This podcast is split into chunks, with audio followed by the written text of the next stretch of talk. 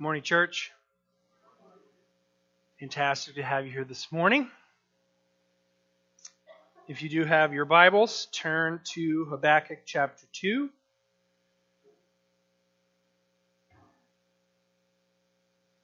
Let's pray.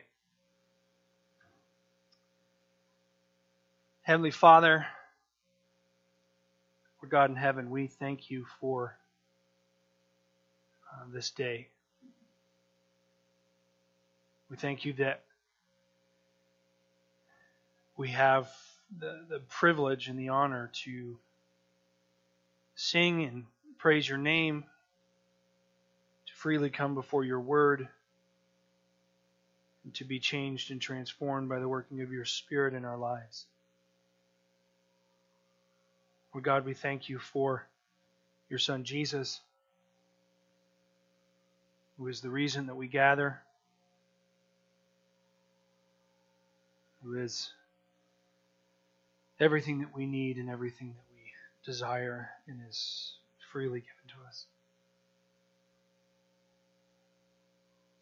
Lord, I pray that our hearts would be ready and willing to hear what you would have to teach us this morning through the words of Habakkuk. It's in your precious Son, Jesus' name. Amen. Again, Habakkuk 2. We'll be looking at 12 to 20, 12 to the end of the chapter.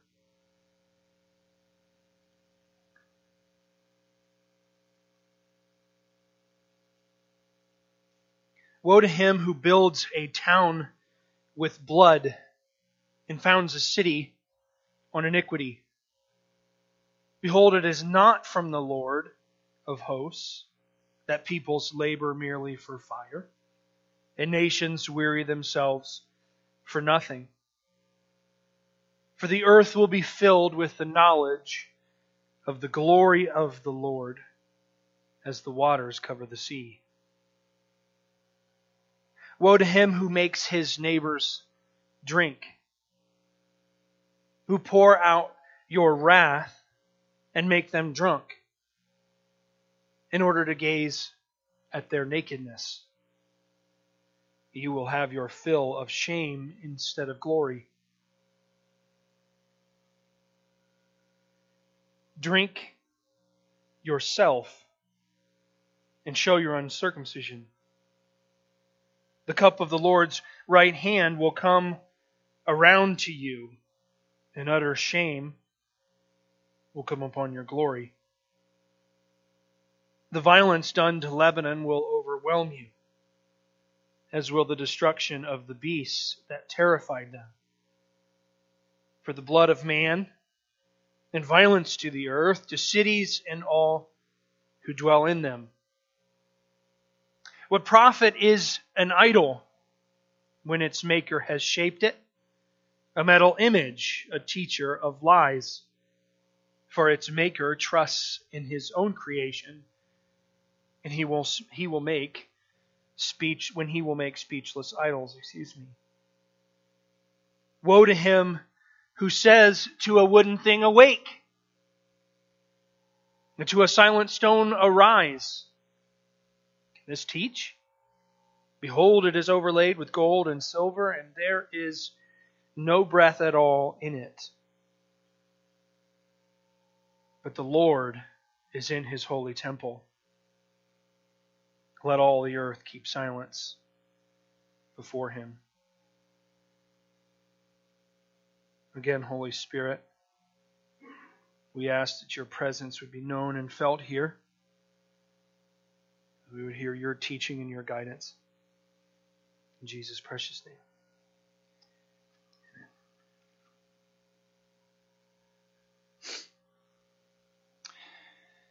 So, today we're picking up part two of part two of Habakkuk, sort of. Said last week as we picked up the first two of these five woes that this is likely a, a different point in Habakkuk's ministry. In chapter one to two five, we see we see kind of this conversation, this back and forth between uh, Habakkuk and God, and then we have a very a very obvious and blatant tone change in how things are going to these woes.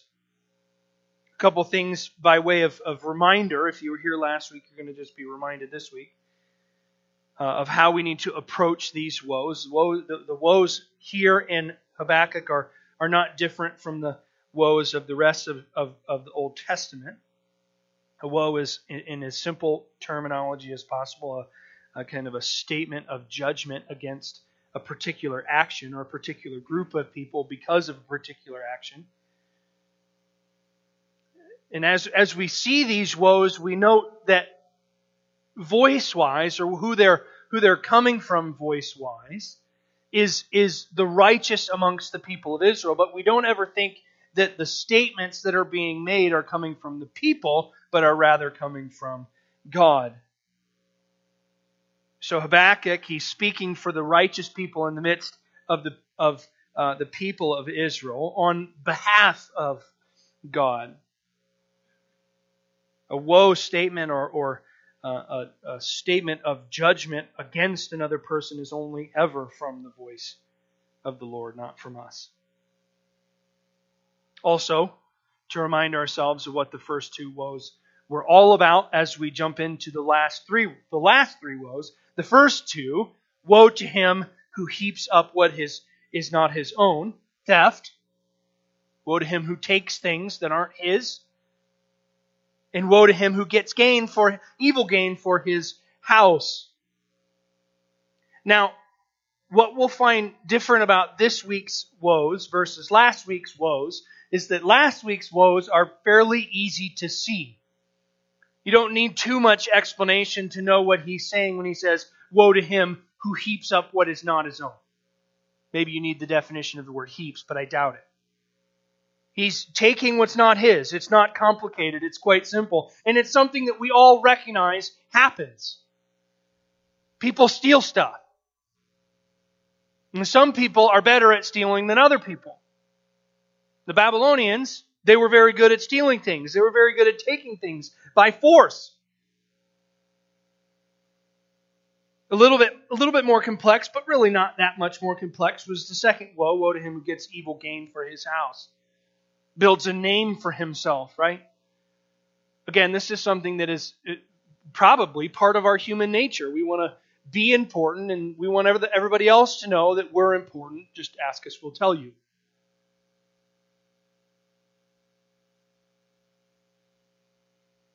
Today, we're going to look at three more woes, and these woes, while they're not any more complex, take just a little bit more time to understand them. They're not quite as, as obvious. I think once we kind of stop just a second and think about them, I think they become obvious, but nonetheless, it takes just one more step. Woe number three, verse 12 Woe to him who builds a town with blood and founds a city on iniquity. Now, perhaps our initial reaction, because we're thinking of the context of the Babylonians, you know, conquering the world, and to conquer the world, that typically means you have to take life, which means you spill blood. Maybe that's what he's talking about. Woe to him who builds a town with blood, who's killing people. But I don't think that that's necessarily what it is, mostly because of verse 13. Behold, it is not from the Lord of hosts that peoples labor merely for fire, and the nations weary themselves. What this woe is about is about slavery. The people of Babylon, as did every single nation that has ever conquered the known world, including Great Britain, by the way, enslaved people. Most particularly the people that they conquered. You, you have been defeated. Now you belong to me. You're going to work for me for free. Or for such a little amount that it might as well be free, and you have no choice. You have no option. Now, I'm going to make a statement, and I've, I've said this before, and I want, you to, I want you to hear me until the end because if you stop listening, I'm not saying what I'm saying. In Rome, in Rome, the system of slavery often benefited the people who were part of it. Now, the reason that this is true is because you were only enslaved for a time. You were eventually freed after a certain amount of time in slavery, according to the system, not necessarily the practice. When man gets power, we abuse it. This is why, hands down, bar none, there is no exception to the rule. Slavery is wrong and bad. Even when, according to the system, it can be a benefit. In Rome, many people, you would sell your child into slavery because that meant that after a certain amount of time, when they were freed, they actually moved up the social ladder. If you were not a citizen and you had a child who was not a citizen of Rome, you sold them into slavery. When they were freed as, as when they were freed slaves, when they were freed men, they became citizens of Rome, which is a step in the right direction. And so in order to in order to advance your child, you right. That is not the problem that Habakkuk is talking about. And I want to make myself clear here. I want to make sure this gets across because in no situation, even in that, is slavery okay. Because man always, always, always corrupts the system. It's not what he's talking about. He's talking about the violence that happens whenever humans get involved. See, we, we might notice something from last week's two. Last week's two woes. It's not about the wealth that the Babylonians are accumulating. Right? Abraham, Isaac, and Jacob are probably three of the wealthiest people to have ever lived. Period. Egypt says to, to, to Abraham at one point, Egypt, the nation of Egypt, you're getting too big for us. You need to leave. A nation says that to an individual. A nation, by the way, that still exists today. It's not about the wealth, it's about what, what it takes to get to that wealth. It's about the undermining or the, or the defeating or the, the conquest of other people in order to gain that wealth.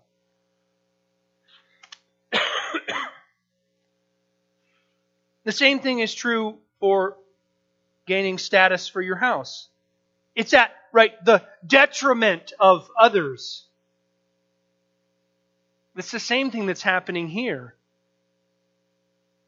It's not that you've built a city using people who you've conquered, although we probably can make an argument against that. That's not what the woe is about, though. It's about the violence. It's about the abuse of the power. It's about undermining and, and, and crushing other people in order to build a city. Now, here's what I want you to hear.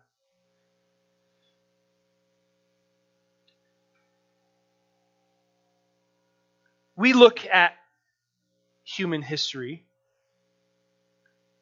we as Americans look at American history and we say we've defeated slavery. Because most of us as Americans, the only thing that we think of when we think of slavery is the South. Slavery is alive and kicking hard today. Sadly, in this country. Now, I'm going to give you just two statistics, two numbers. And I'm doing so very, very purposefully. I'm going to give you minimal numbers because I'm, I'm, i want you, I want you to go online and I want you to look it up. I could talk about just this one thing for months. But I don't know if that necessarily helps us. It's estimated there's about 40 million people who are enslaved in the world today. 40 million.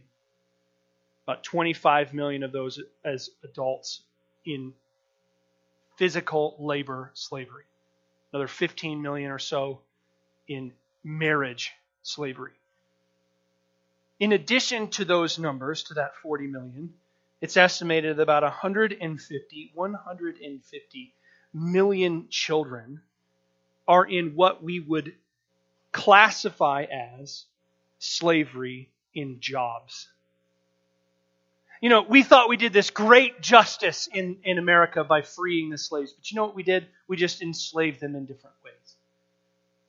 We created environments where you would go into a business and you probably have, have harsher and more, more wicked working conditions and for really uh, very little more pay than you got whenever you were a slave. At least there, you had a roof over your house that was provided by your owner. We as Christians have not solved the problem. I want to say that again. We as Christians have not solved the problem of slavery in the world. And that should be something very serious to our hearts. Now, I'm going to give some Christians some credit here. The vast majority of the time when abolition happened, it happened because Christians stood up and would not go away. If you've never read the book Amazing Grace, a story of Wilbur, Wilbur William Wilbur William I can't say it now. Thank you. You need to read it. Passionate for his entire life fighting against slave slave trade all over the world. Was a Christian man and did so based on his Christian morals. And I think we see a passion in our text today that we should share. I'll say this again when we get to the fifth woe, but whenever in the Old Testament in particular, in the Hebrew Bible, whenever a pattern is created and then it's broken, you need to pay attention. Last week we saw in, in uh, Woe 1, the consequence of your stealing from others was that others would eventually steal from you. It was a, a script flipped. And then the second woe. When you make a name for yourself, you build this high nest up on high to protect yourself. What happens? The stones that you built your house with will eventually cry out against you. The script is flipped. But that is not the pattern in this third woe.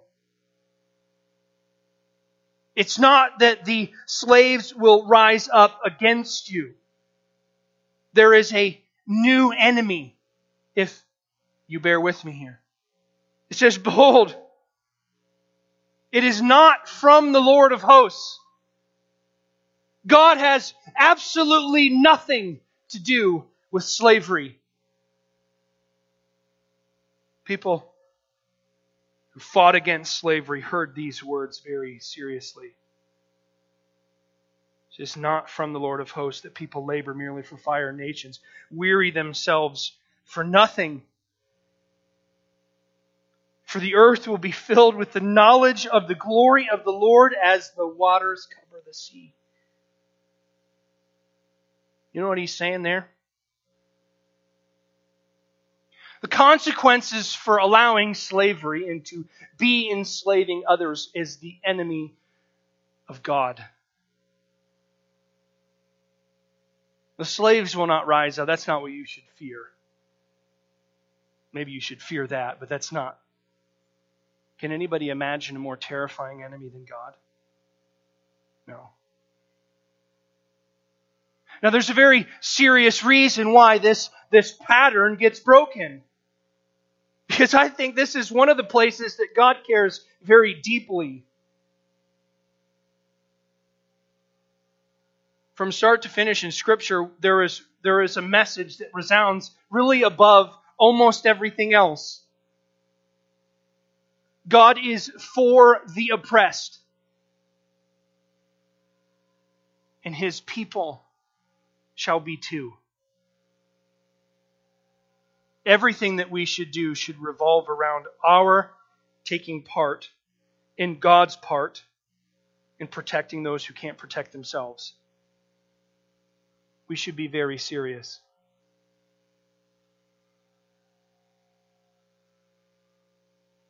Now, I wish I had answers. I wish I had answers. I wish I even knew where a lot of this slavery was happening. I wish I knew more organizations that were part of a fight against it. They are there. We just have to find them. One of the first things that happened in the in the North, excuse me, when abolition really started coming to the United States, which by the way, it happened a lot sooner than war, than the Civil War, but it started a lot sooner than the Civil War. Was that people in the North just didn't buy tobacco? They boycotted things where slavery was happening. It's something that we can do today. We should pay attention where our clothes are made, where our phones are made.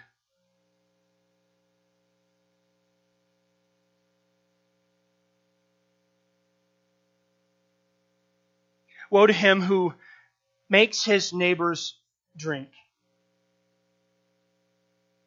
This gets a little bit more confusing. How can we make our neighbors drink? Is that really what's? Is it really about the alcohol? I don't, I don't, think it is. Says, "Woe to him who makes makes his neighbors drink. To you pour out your wrath and make them drunk in order to gaze at their nakedness." I think what's going on here is is not necessarily the problem of alcohol. It's it's more a problem of of comfort. Maybe that's not the right words, but follow me. When you live your almost literally your entire life as an adult at war, and then you finally get the the maybe freedom to relax a little bit, you find ways to find enjoyment in life. So when you're a leader, right? So, so just let me give you some time frame context here. Alexander the Great, what was it? 18 years? Is that right? It took him to conquer the known world? Is that, is that right? I, I tried to find it and I couldn't really find it. It's very fast. By the time he was 30, yeah. Crazy fast. Everything else, everybody else who conquered the world did so over a period of decades, right? Oftentimes from a father to a son to a grandson. So your whole life is spent at war, constantly nervous that somebody's going to come and kill you. And then you get some sense of, of freedom, and what do you do? You go, okay, I'm going to enjoy myself a little bit. And, and, and in the ancient world, where there wasn't as many places to, to make foolish decisions and have fun, you got drunk. You started drinking. Now, in today's society, we can, we can what, what, what? Let's, let's list off about 10 of them and barely scratch the surface. I'm not going to list 10 of them. We can drink, we can do drugs. We can seek power. We can seek money. Right? And it, in this in this age of politicians, we all know the politicians who said whenever they started they were all gung ho, I'm going to go and change the system. I'm going to go in and, and then somebody offered them money when they got there and they went, oh, that's kind of nice. I guess I'll I guess I'll sacrifice a little bit of my of my morals for this. See, when you find some sense of comfort, you find some sense of power, you, you abuse it, or, and, and not even that you abuse it, but you, you start to you start to allow other things to, to cover your smart decision making abilities. Now, it doesn't take too much effort to think through this, but imagine you have a general who's sober and a general who is drunk. Which one do you want leading the charge? Sober man, right? Because what happens? He's making good, rational, thought out decisions, but drunk general, he's not. And in the effects of his drinking, we call drunkenness. The effects of his drinking trickle down to those he's in charge of.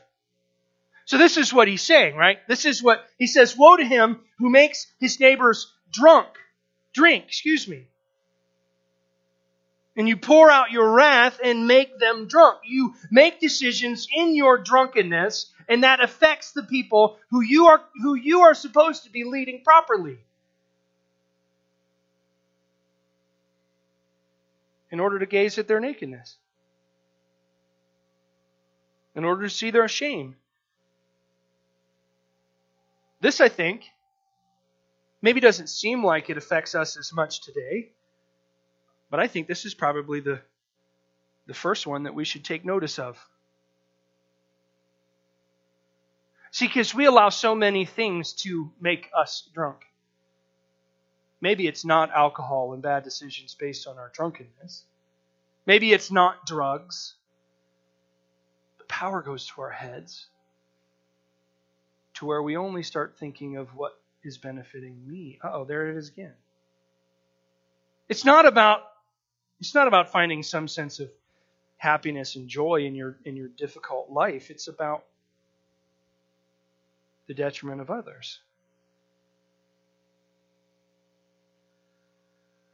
And then verse 16, notice notice it says, "You will have your fill. You will have you will have your fill of shame instead of glory. Drink yourself and show your uncircumcision." A room full of adults. I don't need to explain circumcision, but what he's saying there is that's nakedness. There it is again. The script is flipped. There's that pattern again. We went back to our pattern. Smack dab in the middle, we broke the pattern because God cares deeply about those who can't take care of themselves. We jump back to this pattern the cup of the Lord's right hand. How do you get drunk? You drink out of a cup. Utter shame will come upon you. Verse 17 shows me, at least in some small part, that this isn't just about drunkenness. It's violence done to Lebanon will overwhelm you, as will the destruction of the beasts that terrified them. These are the ramifications of poor decision making because you thought that you were allowed to find joy over protecting and leading your people. Then our fifth woe. Remember how I said that uh, when in Hebrew in the Old Testament a pattern is, is made and then it's broken? Pay attention. A pattern has been established that each one of these woes starts with one phrase Woe to him until number five. He breaks the pattern. He says, What what is what what profit is an idol? What profit is an idol? When its maker has shaped it. A metal image, a teacher of lies, for it make its maker trusts in his own creation when he makes speechless idols. This this is this is Habakkuk going, Do you know how incredibly foolish it is to think that a thing that you made is actually the thing that made you? We live in a society where, where Satan has told us we don't have idols because we don't make them. Isn't that silly? Aren't we just as foolish? I think we are. See, in the ancient world, it was obvious what is an idol that you're worshiping to because you made it and it looked like something, and then you set it down and you bowed down in front of it and you worshiped it. You said, Oh, you're so important and you're so wonderful and you're such a, um, yeah, but what are some of the things that they worshipped in the ancient world? Well, they worshipped what? Crops, fertility, the earth producing food to eat. They worship mammon, right? Can't see, can't serve both God and mammon. Jesus says in the New Testament, it's the God of money. Nobody in the nobody today worships money, do they? Do they? Do we? See, what, what's, what's so silly about it is that we've actually become so, we've, we've become so arrogant and so foolish to think that we're any different. To think that, that any of these things that we build up in front of us, and largely we have more. There are more things today that we can place our trust and our hope in than there was in the ancient world. And we think that there's no idols. There most certainly is. Fill in the blank on anything, anything in your life that you have thought, I will be okay because of this. That, my brothers and sisters, is an idol. You just haven't personified it.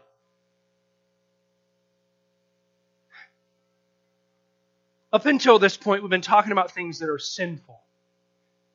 Obviously sinful and wrong, and we go at the detriment of others. It's, it's horrible that you would steal and take life so that you can have more money or more status or more slaves. But this is just foolishness, right? An idol. It's just foolish to think that anything besides God can truly protect and watch over me, right? Wrong.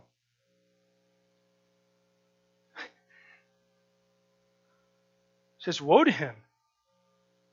Judgment to him who says, says to a wooden thing, Awake. It's not just about foolishness, it's sin. And dare I say, the pattern has been broken. It's not that the script is being flipped here. It's not even that woe to him has come. He's doubling up on the pattern breaking. This is the point that Habakkuk is trying to make. Remember last week when I said whenever we hear our friend or our brother or somebody else being scolded, we should listen closely? Let's listen closely. Woe to him who says to a wooden thing, Awake, a stone, arise. Can this teach? Behold, it's overlaid with gold and silver, and there is still no breath in it.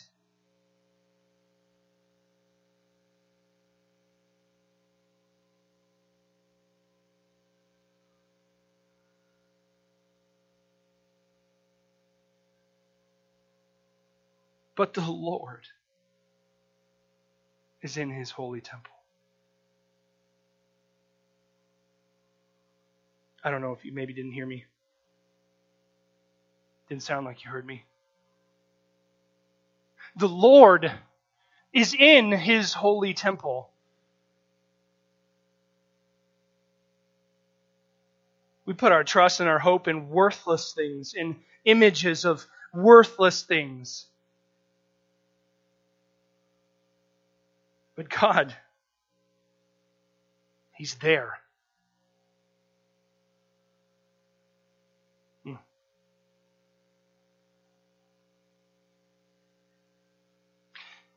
You know, I have this conviction about the Bible. I've said this before, so it's not new information. I've said that the whole the whole of the whole of Scripture is what we call Christotelic. It's, it's always going towards Christ. I've been using this phrase to pick up, let's pick up the thread and, and take a journey down. I said that the last couple of weeks. Because it, to, to picture this just for a second, scripture is like a string. It's like a, it's like a cord. Cord make up, made up of many different pieces and parts that make the whole thing. The gospel is, is simple and complex at the same time. And it doesn't just start in Matthew. The message of Scripture starts in Genesis and it traces through through the whole of Scripture. And so, especially when we're in the Old Testament, I have to ask myself one particular question as I'm preparing my sermons Where is the thread to Jesus? Last week, I said, let's pick up the thread and let's take it to, to Revelation chapter 19. When Christ will return and he will set all these things right. When these woes will be finally and fully completed. When wickedness and injustice and brokenness will be, will be eradicated by the justice of God. And that's great. But that's not all of it. and I was thinking this week, and I, and I was saying, where, is the thread? Where is the thread? Where is the thread? And then all of a sudden, verse 20 smacked me in the face. Max, you hit, hit on it this morning in communion.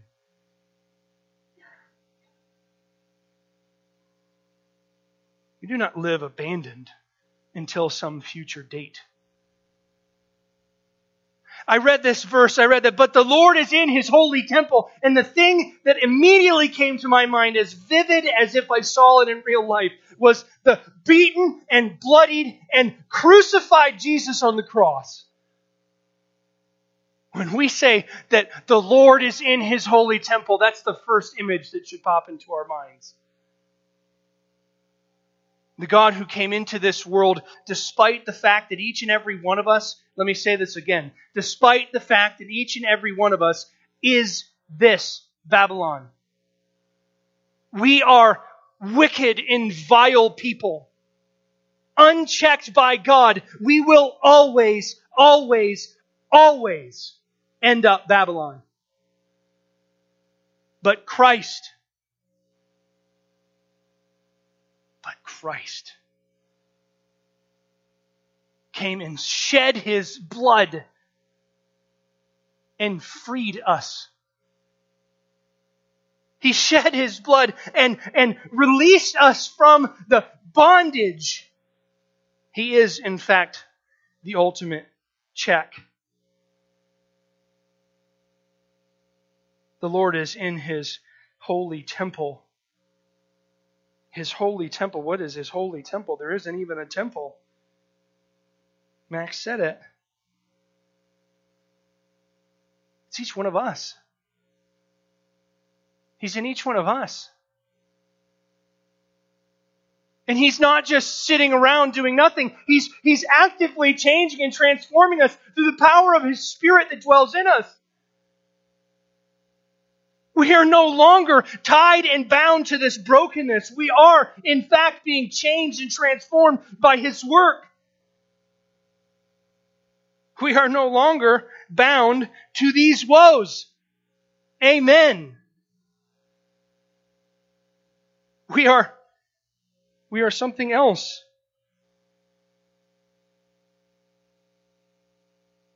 But wait, Ryan, it sure seems like Babylon still exists today.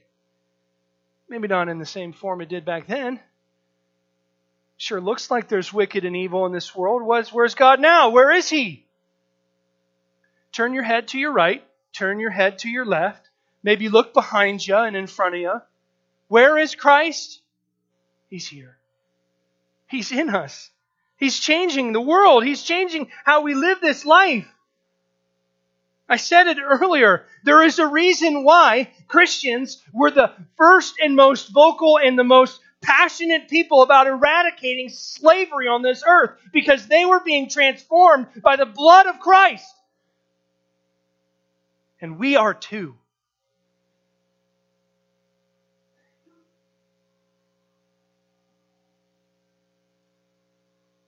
The Lord is in his holy temple.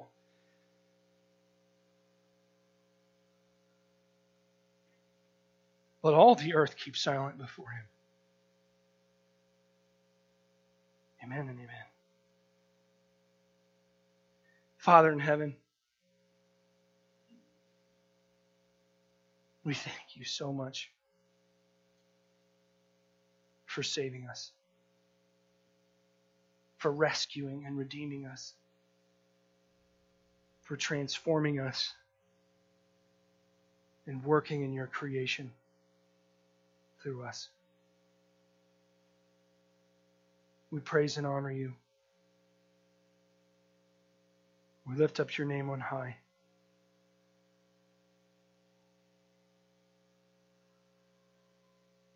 Lord God, we thank you and we praise you.